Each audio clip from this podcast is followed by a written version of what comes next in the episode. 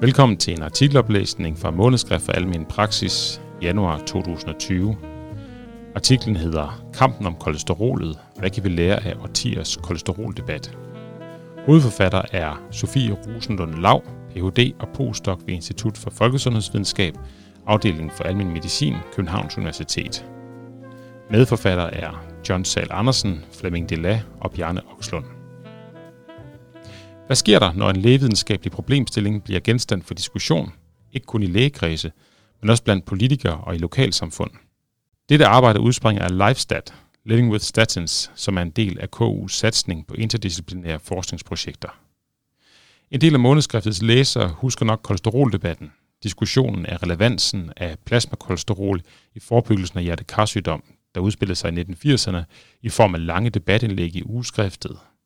Ideen om kolesterolbehandling skilte vandene imellem dem, der var for og dem, der imod.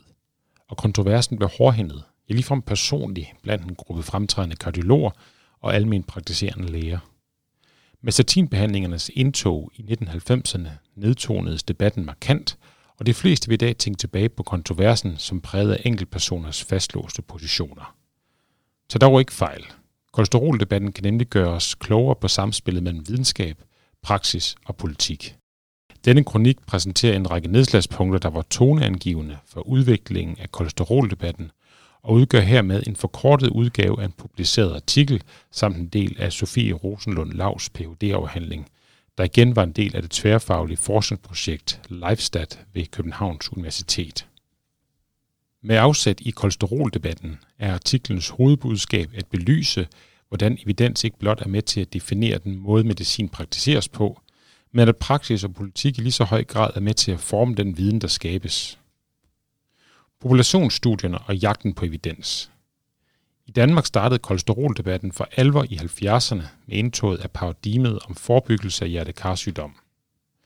Forsøg på at udbrede nye idéer omkring kost og rygning til befolkningen uden et stærkt videnskabeligt fundament blev mange anset som uetisk og tangenderende til kvaksalveri.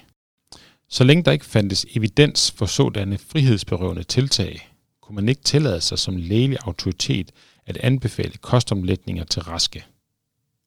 Internationalt var forskerne dog i høj grad overbeviste om kolesterolets betydning for hjertesundheden, og i samme periode indledtes en verdensomspændende jagt efter det studie, der skulle ende med at bekræfte hypotesen.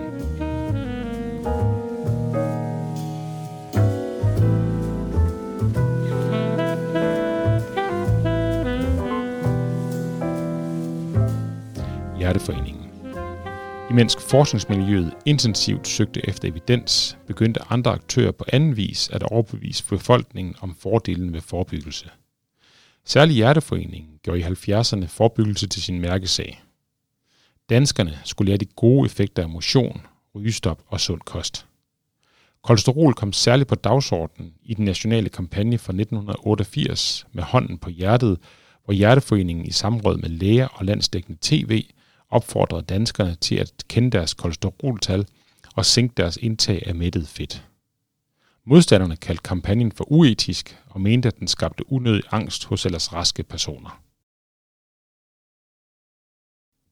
Konsensuskonferencen I 1985 afholdt Dansk Forskningsråd sammen med Dansk Sygeplejeråd en såkaldt konsensuskonference om kolesterol og iskemisk hjertesygdom – hvor en række specialister og borgerrepræsentanter mødtes for en gang for alle at opnå konsensus i spørgsmålet om kolesterolreduktion. Holdningen blandt specialisterne var fortsat præg af den manglende evidens, og det blev derfor anbefalet, at kun personer i høj risiko skulle tilbydes behandling. Men borgerrepræsentanter var uenige. De, der blev ramt af hjertekarsygdomme, var i lige så høj grad raske personer uden manifesterende risikofaktorer, så hvorfor skulle kun udvalgte have gavn af forebyggelse? Borgerrepræsentanterne ønskede en masse strategi og gik ikke op i den manglende evidens. Selvom konsensus udblev, var konferencen en milepæl i udbredelsen af forebyggelsesstrategier. Folket havde talt, og de ønskede initiativer til gavn for alle. Spørgsmålet var så fortsat præcis, hvad disse initiativer skulle indeholde. Svaret kom med statinerne.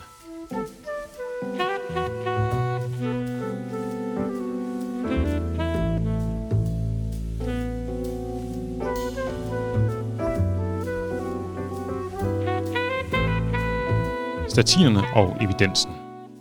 På mange måder blev statinerne det instrument, der skaffede den nødvendige evidens for effekten af kolesterolreduktion. Særligt det nærmest sankrosante Scandinavian Simvastatin Survival Study havde påvist god effekt på patienter med hjertekarsygdom og i forhold til tidligere præparater mindre alvorlige bivirkninger. Med medicinen i hus mente mange, at nu er det på tide at udbrede kolesterolbehandling. Men den manglende evidens for behandling af hjerteraske skabte stadig tvivl. I 1996 publicerede Dansk Kardiologisk Selskab den første danske vejledning for behandling af den dyslipidemiske patient. Her blev statiner anbefalet til behandling af hjertesyge, hvorimod primær profilakse blev udladt. Kolesteroldebattens fortaler var oprørte. Det var på tide at tage spørgsmålet om kolesterolreduktion alvorligt og inkludere raske i forebyggelsesstrategierne. Standardisering af kolesterolbehandling. Standardiseringen af kolesterolbehandling som både primær og sekundær profilakse kom et par år senere i 1998 med den første kliniske vejledning på området af Dansk Selskab for Almen Medicin. Forebyggelse af iskemisk hjertesygdom i almen praksis med særlig henblik på dyslipidemi. Det var den første danske vejledning, der anbefalede behandling med statiner til hjerteraske ud fra en kalkulation af risikofaktorer. Var 10 års risikoen for iskemisk hjertesygdom over 20 procent, og livsstilsændringer ikke effektive, måtte medicinsk behandling overvejes og ved risiko på over 40% implementeres. Vejledningen blev suppleret med computerværktøjet Precard, der senere bekendt som Hardscore, der anvendte data fra de danske populationsundersøgelser til at udregne risikoen hos den enkelte patient. I kombination med statinerne var læger nu rustet til, på bedste evidensbaseret vis, at imødekomme ønsket om forebyggelse hos borgerne.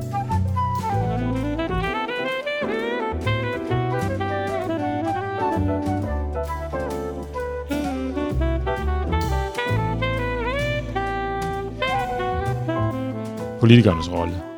Længe havde de danske sundhedspolitikere forholdt sig passive i kolesteroldebatten og spørgsmål om forebyggelse.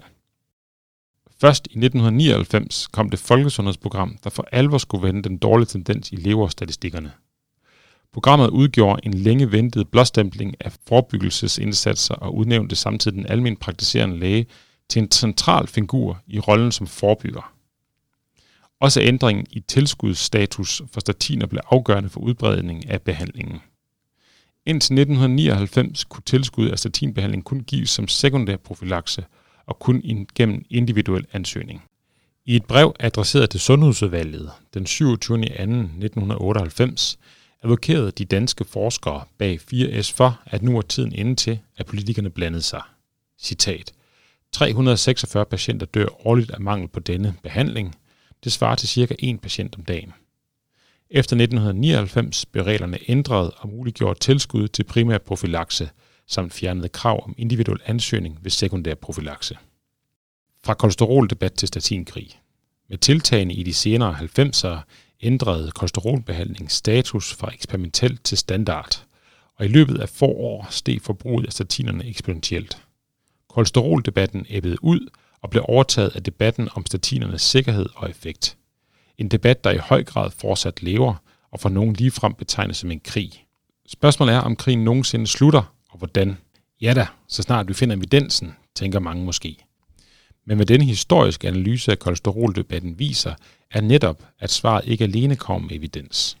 For mens mange måske tænker, at kolesteroldebatten blev afgjort på baggrund af resultaterne fra kliniske studier, viser gennemgangen her, at mange begivenheder og aktører var på spil i udbredelsen af forebyggelse af hjertekarsygdom og dermed i accepten af kolesterolbehandling. Da resultaterne fra statinforsøgene kom frem i 90'erne, var både læger og patienter allerede skolet i forebyggelsens ideologi og dermed vendet til tanken om behandling af risiko snarere end sygdom. De kliniske studier, og i særdeleshed 4S, var uden tvivl afgørende for udbredelsen af kolesterolbehandling i Danmark – men de mange initiativer fra Hjerteforeningen, samt nye tiltag som Precard og kliniske vejledninger, for ikke at nævne de sundhedspolitiske engagementer i sagen, var i lige så høj grad med til at forme forebyggelsesfeltet og skabe rum for et stadig stigende forbrug af kolesterolsænkende medicin. Ofte anses klinisk praksis og i særdeleshed evidensbaseret medicin som direkte konsekvens af forskningsresultater. Men meget andet er på spil i udformningen af praksis, og hermed måden, hvorpå ny viden fortolkes og anvendes. Forebyggelse af hjertekarsygdom er i dag hermed ikke blot et fænomen skabt af videnskabelig evidens, men blev og bliver fortsat i lige så høj grad formet af nye retninger inden for medicinsk felt, her forebyggende medicin. Specifikke personer, her særlig en gruppe velmenende kardiologer, og specifikke opfindelser, her testning og markedsføring af statiner og det kliniske værktøj Precard. Indsigter i de historiske, kulturelle og teknologiske subjektive mekanismer, der indvirker på måden, hvorpå vi gør alting, kan være med til at nuancere vores forståelse af praksis, og hermed åbne for en bredere, mere inkluderende og måske mindre skyttegravsskabende diskussion af, hvordan vi ønsker praksis skal formes fremadrettet.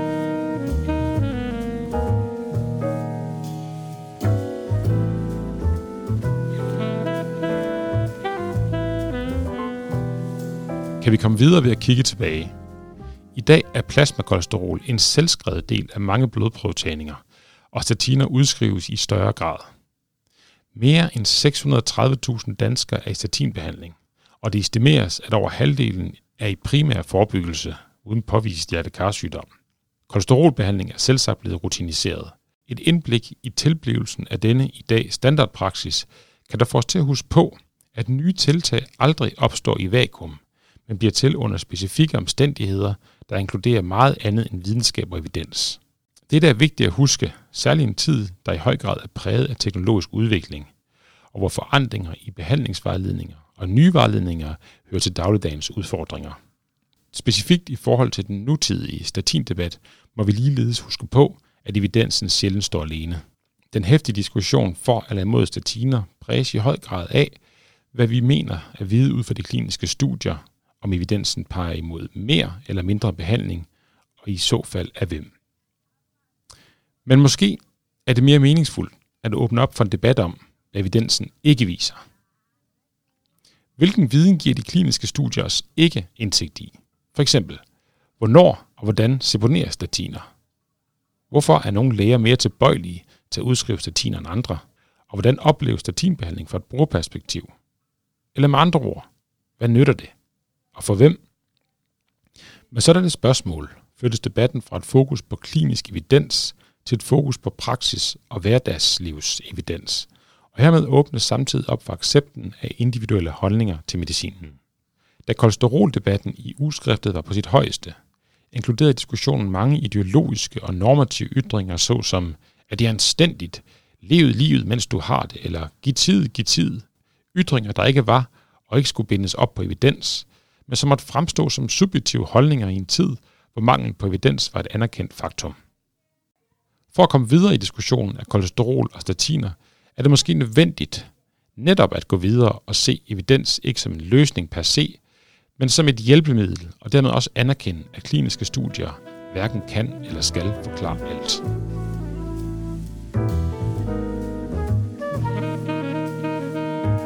Hovedbudskaber med kolesteroldebatten i 70'erne til 90'erne i fokus besvarer artiklen spørgsmål som, hvordan blev standardbehandling med statiner til?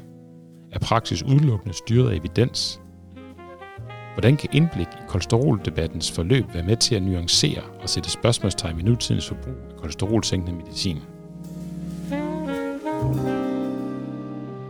Artiklen er oplæst af redaktør og læge Christian Føds.